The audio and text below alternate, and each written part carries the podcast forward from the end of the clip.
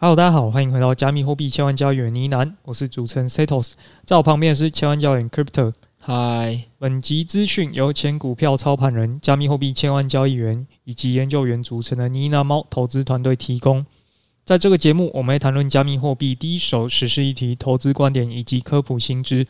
如果想听的主题，欢迎在下方留言告诉我们哦。好的，虽然今天没有一分钟盘势哦，跟大家报告一下原因哦。因为这个现在录制的时间是礼拜三晚上哦，如果有印象上一集的哦，礼拜三下午我才刚跟 B 蹦录完一集哦，那集已经讲完盘势哦，所以 请回去听一下那一集哦。当然是这样啦，好不好？所以 Setos 他也是直接跟我说，这集你就不要讲话，都由我来讲，他会把这集讲得很精彩，所以大家先不用担心哦。Setos 前一阵子讲了很多未来的东西，他现在居然上知天文下知地理，然后见古知今哦，他现在要讲一个史前时代的币种，他去哪还可以操作，我觉得也是蛮厉害的。对，所以大概一有投资阿法，然后二 Setos 也准备了一个全新的企划跟福利要送给大家，好不好？自己帮大家谋福利啊！我们就看看 Setos 这个呃，听到结尾期待听听他的计划吧。好，那大家如果看到标题，应该都有看到瑞波币这个币。好，为什么会看到这个题材？就想说，哎，这个前十大币，我某一天就是在滑 CoinGecko，然后滑着滑着，我会想说，哎，瑞波币它是前十大币，可是好像从来都没有听过有人在讨论它。所以刚好最近有看到他一些消息啊，可能后面说不定会有一些炒作的机会。我们今天就是来看一下这个千十大币瑞波币。它到底是怎么样经历了多轮牛熊，然后还是存活在前十大之列？那以及说今年的年底以及明年年初，它会有一些最新的消息，或许有机会去带动它币价一些发展了。那我们今天也是会除了介绍瑞波币，也是简单的介绍一下它的这个缘起嘛，就是它背后这个公司哦，它 Ripple Labs 到底是怎么样崛起的？最后就是跟大家讲说，我们今年年底跟明年年初要关注瑞波币的话，有哪一些重要事情？有两件事情是我们特别需要去关注的。讲吧，瑞波币这个币呢，目前它是市值第六大的币，那它是二零一三年发币的，即将要迈入十周年了，明年就十年。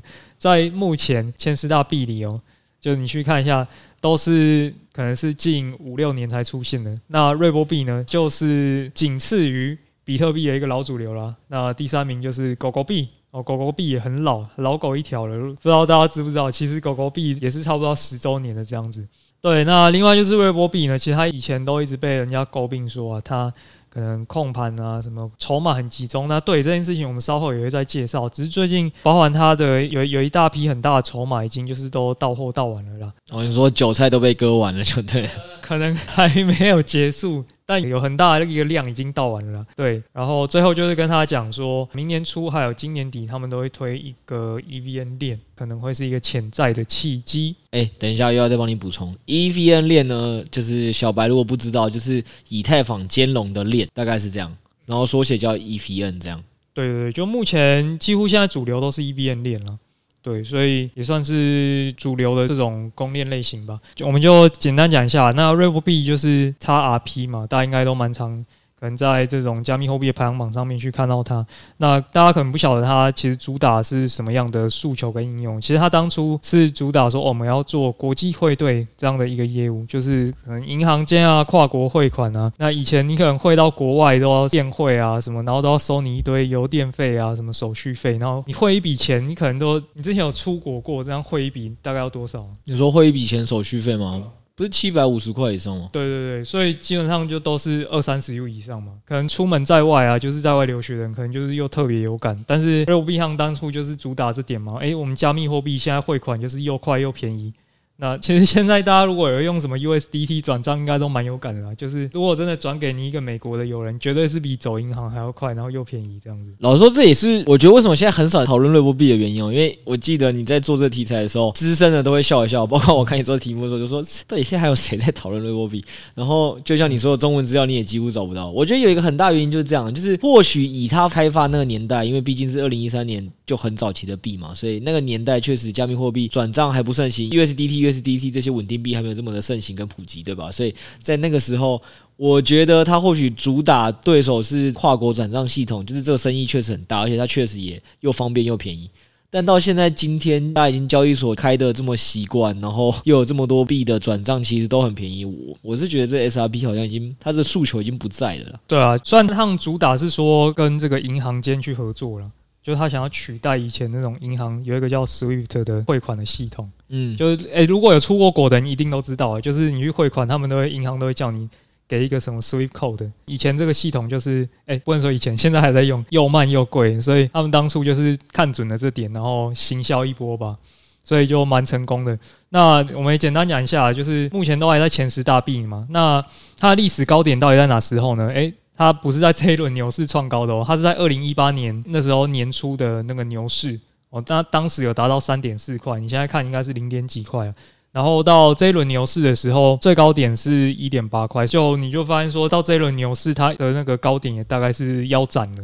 所以像这种币，其实就是我们。可能会比较怕说加密货币定投可能会有误区的一个风险，因为你可以看到说，诶，它上一轮牛市涨到三块多，但这一轮牛市连两块都不到，那这个就是一个蛮明显的一个例子啊。对啊，因为很多人会主打存股哦，就说这个只要经济长期向上哦，那这些股票总有会回过头的一天哦。即使你是买在历史的最高点哦，你还是会赚哦。不能说存股的流派错，但只能说以存币来讲，因为这产业太新了，事实可以证明哦，这个二零一八年初你买在最高点，在二零二一年到涨到最高点的时候，你都还是赔个可能四五十趴是有的，好不好？所以还是不鼓励大家存币了。对，然后不过我们也看一下说，刚刚讲的是牛市的状况嘛，那进入熊市之后，它到底是不是它抗跌吗？或者是说跟其其他前十大币相较之下是如何？所以简单比较一下，就是一年前、一年后，我们来做一个比较。那为什么特别拿一年前、一年后来做比较呢？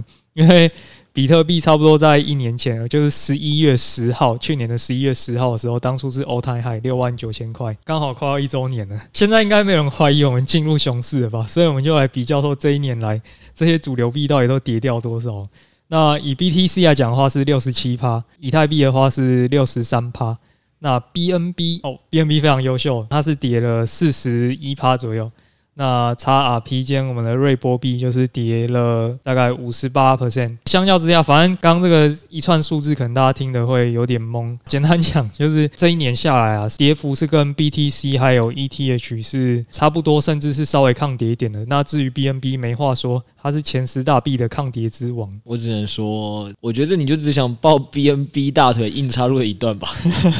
老实说，我完全不想知道 XRP 有没有比 BTC 跟 ETH 更抗跌，就没有想。想要拿超过一轮牛熊，也没有想要定投，我管它抗不抗跌。因为我那时候只是单纯想对一下前十大币，结果哎，BNB 真的是蛮夸张，就包括你看它最近什么稳定币 BUSD 的市值又一直在创高，就是现在暂时真的想不到它的对手或者是 什么情境下必然会居居思密达。说你这么喜欢 BNB，我们有找机会再来录一集好不好？再让你好好抱一次爸爸的大腿，让爸爸感受到你的忠诚度。OK，没问题。那我们就是对讲回来，那瑞波币这个，我们还是要看一下代币经济学嘛，因为他以前一直就是被他抨击，就说，哎，你你这个币都是你们自己公司凭空印钞出来，然后卖给大家的，谣言四起，然后，哎，你看又官司缠身，到底是怎么样一回事？所以我们好好的来探究一下。那瑞波币简单来讲，一言以蔽之，它是一种高度集中化、筹码高度控盘的代币了。那它从发行的时候就定定了，他们上限是一千亿颗。诶，那一千亿颗要怎么分呢？这个通常现在这种代币发行嘛，都会很会嘛。他说哦，几趴给这个 community，几趴要给社区，几趴给我们开发团队，然后几趴会空投出去，然后几趴我们保留来给生态发展。没有瑞波币就不演了。还有说哦，我们三个创办人拿二十趴，那另外八十趴呢，全部都给这个公司 Ripple Labs。所以基本上就是百分之百都是由发行方持有的一个代币，高度的集中的筹码。那这也就造成说瑞波它一个很大的争议啊，因为根据非常多的这个媒体的消息揭露呢，交叉比对了，那反正这个媒体其实已经不止一次有报道了，就是。这一间 Ripple Labs 开发这个瑞波的这一间公司呢，他们主要的业务收入来源就是卖瑞波币，对，不是跟什么银行合作收什么佣金、什么手续费哦，你们这个汇兑的费用不是，他们主业收入就是。卖瑞波币，当然财务的这些细节他们没有揭露得很清楚，但是从外界的各种资讯比对起来，可以说是铁铮铮的事实啊。对，他们当初其实发行之初的时候就说，哦，那不然我们大家都怕我们会到货嘛，那我们就放到一个托管账户里面，那我们设定好一个规格，我们每个月最多只能卖十亿颗。啊，你想十亿颗好像没有很多哦，其实你算一算，也就是每个月大概他们可以变现四亿美元，所以是一间超级印钞机公司啊。老说，我觉得这件事情就很妙啊，就是听节目前面你就是一直在凑他，嗯，也不知道大家想说听到现在还会怀疑说 Seto 之间是脑筋是不是错乱，最后跟我说这个利多可以来布局。但是确实，从这代币经济学校，他有点想不通，就是你怎么会想买一件 一百趴都在公司跟创办人手里的股份？然后不是说不能这样，但是你说他的业务发展看起来又是每个月要可以变现百分之一的公司的股份，然后还还可以这么高价，他是前十大代币。对啊。然后已经经过了三轮牛熊，经过了十年，对啊，我真的有点佩服哎、欸。就是我查这些资料的时候，我真的很很难查到他的正面消息，我一时之间也有点懵，你知道吗？就是我搞不懂为什么他在这十年的这么长的这个历史的河流之中，他居然就是活下来了。对。但事实就摆在眼前，它现在是第六名的代币。好，我们就继续啊。那当初呢，这个代币发行之后呢，呃，我们刚才有讲嘛，就是两成，就是拿给那三个创办人去分，八成给公司嘛。那其中一个创办人其实他是最爽的哦，因为那时候瑞波创立了没多久之后，其中就有一个技术长啊，他可能就有一些争执吧，所以他后来就去做自己的另外一条链，叫做恒星币啊。有些人可能看过，也是很有名的币。对，这个会不会扯太远？就是恒星币。那时候，二零二一年牛市的时候，我就记得他那时候做他的那个套利都很爽，都是一百多趴那种。对他印象就是，哎、很会送钱的一个币。不过这对我们这边就不多谈。那这个技术长呢，因为他当初其实就是带了大概九趴的筹码走，因为他人算离开公司了嘛，但是有签一些协议，所以他拿了九趴的筹码走。那这些年呢，因为他也有跟瑞波签一些协议啊，就说他不能够这么快把这些代币都卖完，他要慢慢卖，慢慢卖，慢慢卖。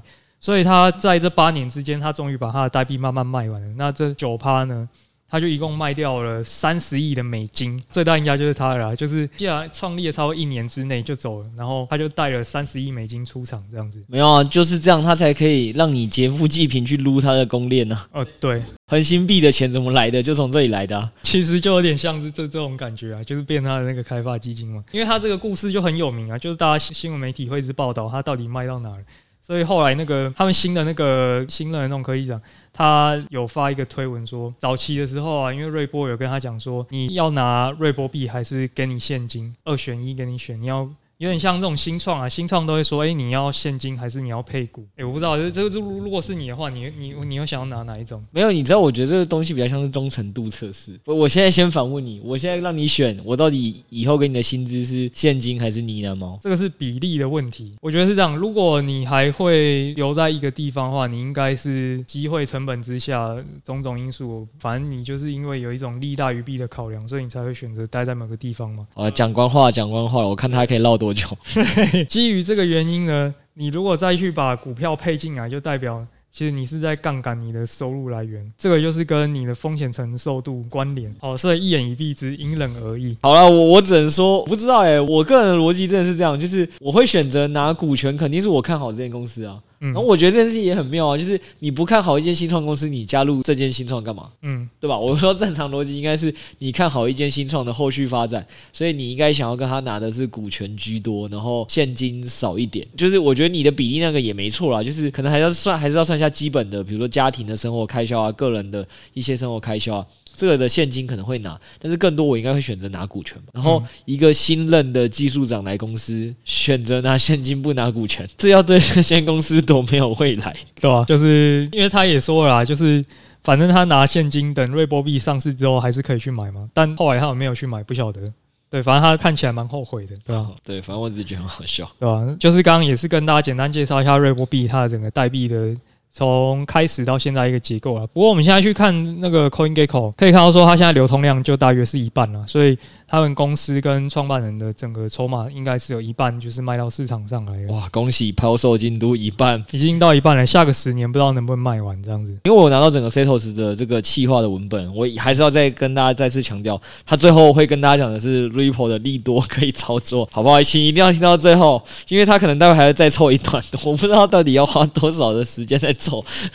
也也不是凑，就是这些都是真的发生过的事情。那刚我们就是简单介绍完瑞波币代币跟它的这个历史渊源嘛，我们后面就是要讲说，今天为什么要来看它呢？因为它今年包括年底，那包括明年初都会有一些消息要宣布。好，那所以我们来看一下它到底有哪一些的潜在利多跟利空了。那基本面来讲呢，其实前面也提过了，就是他们标榜说要做跨境支付嘛。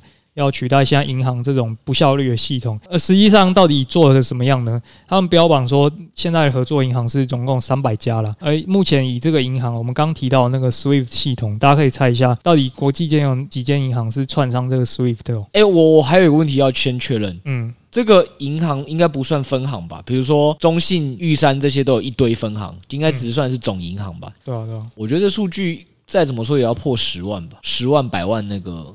数字我是没有查到确切数据，但破万家是没错的。因为我的想法是这样，就是我举例哦，因为光台湾就三十七家银行，就我还在银行服务的时候，我们家老板讲的，所以我没有也没有去查这个数据。但我只是觉得，光台湾就有三十七家银行，所以乘上世界的国家也有两百多国，就应该有七千多家是基本，然后。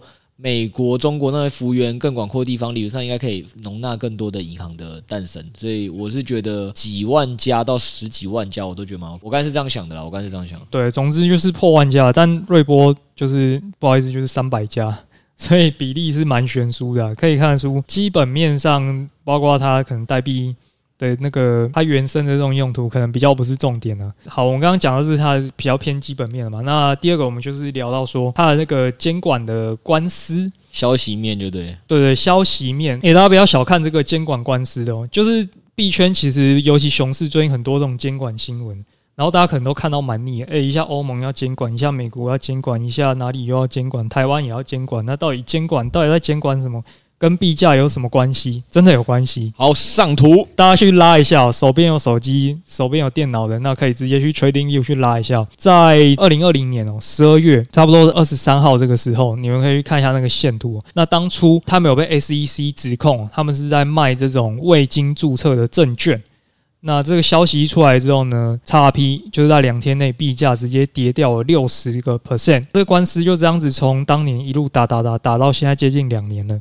那到今年九月的时候呢，诶，法院又好像做出对这个 XRP 有利的判决哦，当天直接涨了十二趴，然后它从过去的两周就是涨了超过五十趴，所以就是有老鼠仓要埋伏啊。那反正你就可以看得出来说，诶，它前面被 SEC 指控的时候跌掉了大概腰斩，然后后面法院又对它做出一些有利的判决的时候，它又涨超过五十趴。诶，为什么这个会影响会蛮大的？哎、欸，你你这你有看到这新闻吗？你现在是不是讲不出理由要推给我？因为因为你妈吉脑哥就一直有在追踪这个新闻，这样子，这是有刑度测验。我知道这个新闻啊，我可是每集脑哥的节目都有看，都有看都有看。那不知道脑哥哎、欸，当初有没有说这个判决的影响呢？你这个挖洞给我跳，你居然也有看，就你自己讲啊。好了，对。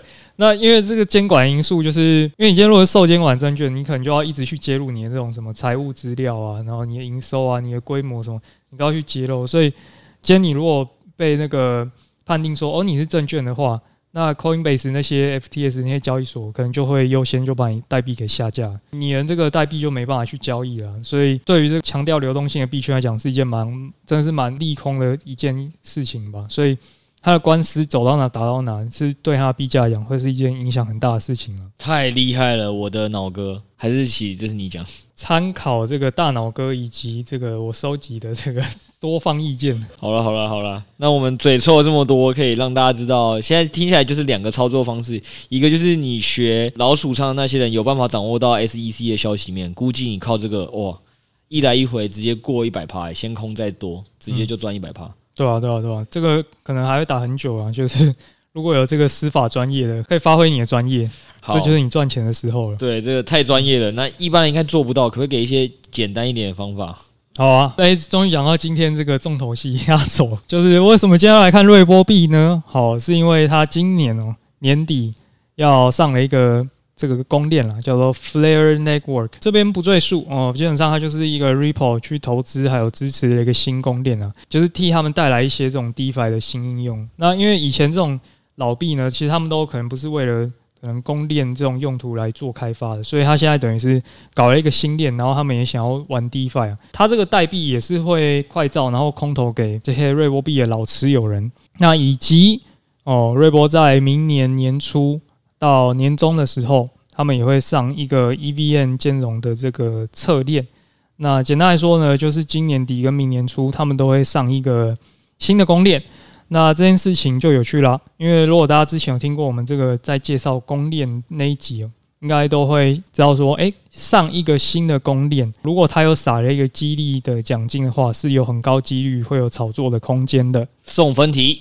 考古题又又来了，就是又又是公链。哎，为什么这种老主流去玩这种公链会有机会去炒作呢？其实就可以看说 A 打 B，那 A 打 B 它在今年二零二三月的时候啊，其实他们就有上了一个 EVM 的，也是一个侧链哦。那这个可能比较少人去玩了，叫 Milk Meta。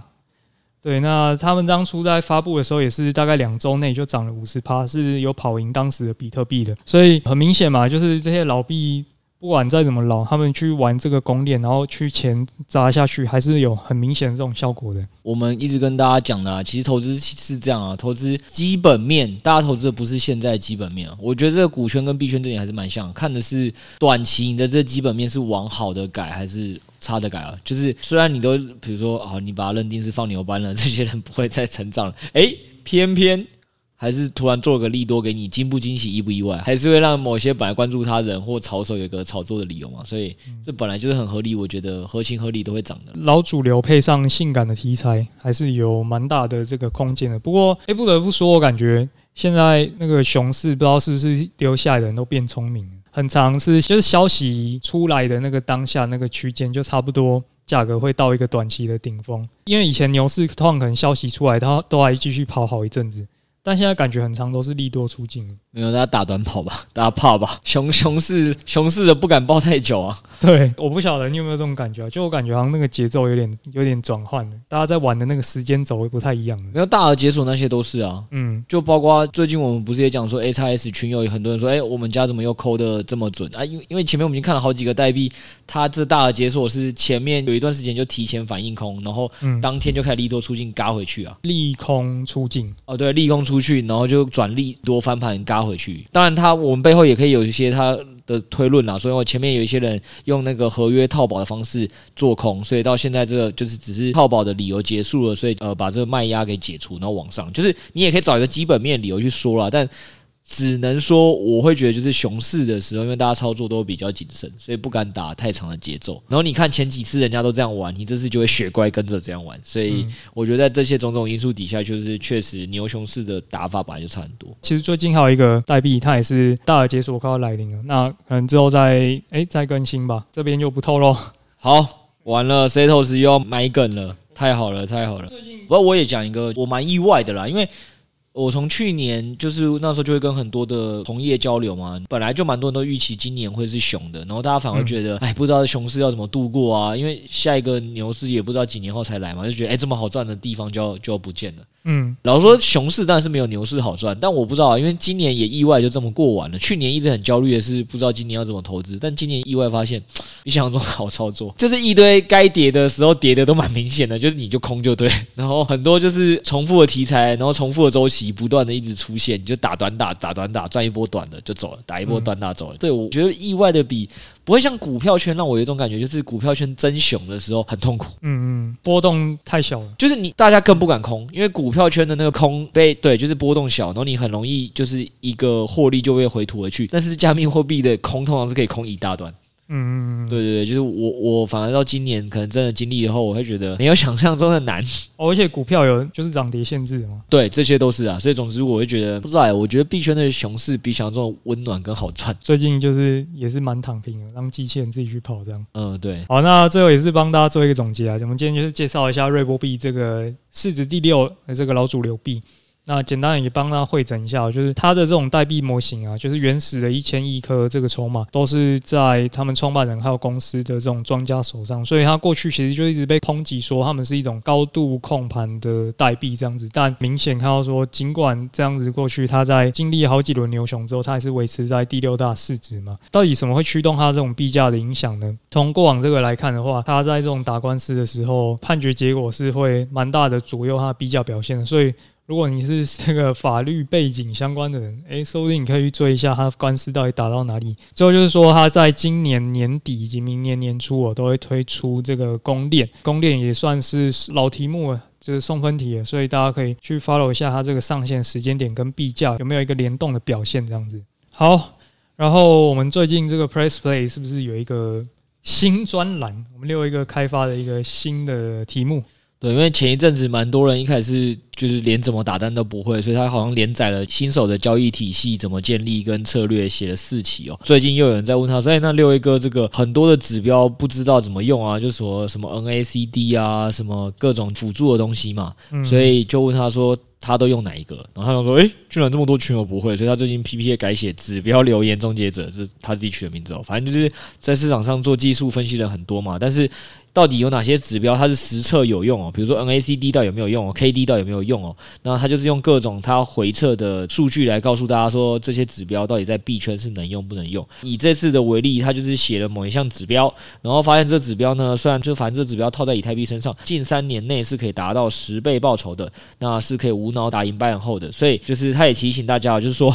可以想想自己近三年到底有没有打赢这无脑指标啊？如果连这都不行哦，那那说实在，这个指标就是可以用了。那他有在这个回测报告里跟大家讲哦，说这个指标还是会有他亏钱的时候，就什么盘势不适合他哦。那那种状况下要怎么的去改善跟优化，他有提他的想法，大概就是这个系列文章想告诉大家，就是对于那些想要了解某些技术分析指标到底能不能在币圈用的，然后在什么状况下不能用的，就是他会用他的经验跟回测数据告诉大家。好，但是讲真的，就是六 A 的 PPA 文深受大家爱戴，都已经知道了。但据说，据说你眼红是吧？就是你也想要做一些为社群斗争跟争取福利的一个计划，为所有新人谋福利，对吧？讲斗争好像也很奇怪。好像斗地主一样。没有，我想说你不是好像说 I have a dream 这样，就是，对对对，对我有一个梦想了，就是我把这个称为 Setos 的奋斗。我这个是一个我近期的一个小小的目标。起始的这个本金呢，我就是可能会用两千美元这样子。然后我们的目标就是我们要攻克各大交易所还有链上的这种套利机会。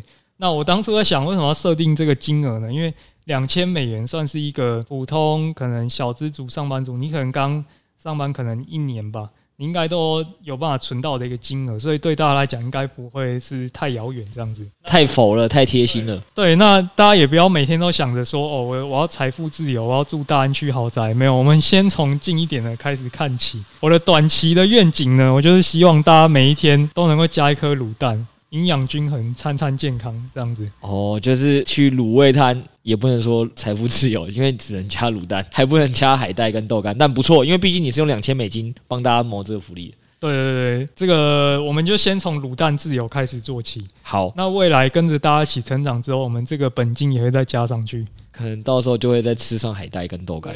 可能明年如果牛市的话，我们这个金额可能会提高，变成两万美元。那到时候又不只是一颗蛋了。OK OK，好了好了，那我就期待你带我去吃续集的松露超玩珍珍蛋，好不好？那到底这个奋斗的第一集，这两千美我们要用在哪里呢？对。那我们这个第一周呢，我们翻遍了各大的交易所。今天就跟大家讲一个这个比较简单的啦，就是这个 KuCoin，基本上也是前十大的这个交易所啊。那因为它有一个新手一个方案，就是七天有一个年化一百趴的这个收益，一百趴收益太好了吧？就基本上应该是每间交易所都会推这种新手的活动啊，只是说这个一百趴应该是现阶段最高的那种，也有限额对吧？呃，有。一百 U，所以我们先从两千 U 里面拿一百 U 出来撸这一个活动。不是，那你该讲两千 U，这样我到底还能不能加茶叶蛋？我们先给大家一周的时间去筹钱。没有，我说，对你这样跟我讲两千 U 要帮我加卤蛋，我现在只需要拿一百 U 出来，那那我这样还可以吃到卤蛋吗？我们刚刚精算了一下，可以拿到零点二七 U，哎，刚好要十块台币。对，刚好你可以去可能家乐福买一个茶叶蛋这样子，可以吧？我们第一周就先吃一颗。然后我们给大家一个礼拜时间去筹钱，那下个礼拜我们开始来干大事，也也也没错啦，好像也是个惊喜啦。原本大家可能还有小蜘蛛想说两千 U 我拿不出来，一百 U 应该有啦，一百 U 应该有啊，也有达到你的目标，给大家吃蛋了，好不好？也跟大家讲一下，这样也好。为什么我刚才问他限额呢？因为我要跟大家讲，我现在很多的小交易所，在熊市的时候也会用高息吸引你哦，那种就是诈骗哦。所以我刚一开始听到七天一百趴，老说我觉得蛮诈骗的哦。但是好险它就是有限额一百 U，所以你可以比较可以理解为说这是一个他们 KuCoin 的行销预算。那什么叫行销预算？你可以想象成一件事情是，如果今天你现在去其他家银行鼓励你办新信用卡，就会送你一下行李箱，送你一下电锅，对不对？这些东西老实说，你可能会觉得怎么那么好？因为它就是要鼓励你来我们家做开新货动作，就要从其他的商品去收你钱，所以这个送。茶叶蛋的这个一百 U 的过程就蛮合理的，就蛮安全的。那另外一件事情也是鼓励大家去看说，如果你看到一些高息的交易所，然后一也没有限额，你本来就提高警觉；二就是你也要去看一下它的市值排名到底大不大。那以 KuCoin 来讲是市值前十大，所以问题应该是比较小。交易量啊，交易量应该算前十大这样。对，交易量是前十大，所以应该也不至于为了赚你这一百 U 绕跑了，好吧？大概是这样。对，这一百 U 连我都不想赚，不是我说你给我一百 U，我也不想为了一百 U 就是绕跑。我们今天先给大家尝一下那个甜头，对，赏你颗蛋吃。这就很胡闹。好了，那反正呢，KuCoin 如果大家真的想去赚一颗卤蛋的话，那就是可以在我们的这个资讯栏下方放一下这个链接，然后勿以蛋小而不为，好不好？就是。嗯再加上有任何，假设你这个注册上有这个不会的，欢迎来我们的公开免费的赖群跟 DC 群询问 Setos 哦。那 Setos 还可以帮你出一篇教学文哦，好不好？剩下如果是我们已经老朋友的，就是连这一百 U 的卤蛋都不屑撸的，那请你们自己空投卤蛋给我们哦，好不好？欢迎抖内我们家 Podcast 哦。那所以我希望大家都有这个被 Setos 要奋斗赚卤蛋的精神所感动，每个人都来注册这个 KuCoin 的交易所，好不好？以上所有资讯都放在我们下方的资讯栏，那我们就跟大家说声再见，拜拜。拜拜。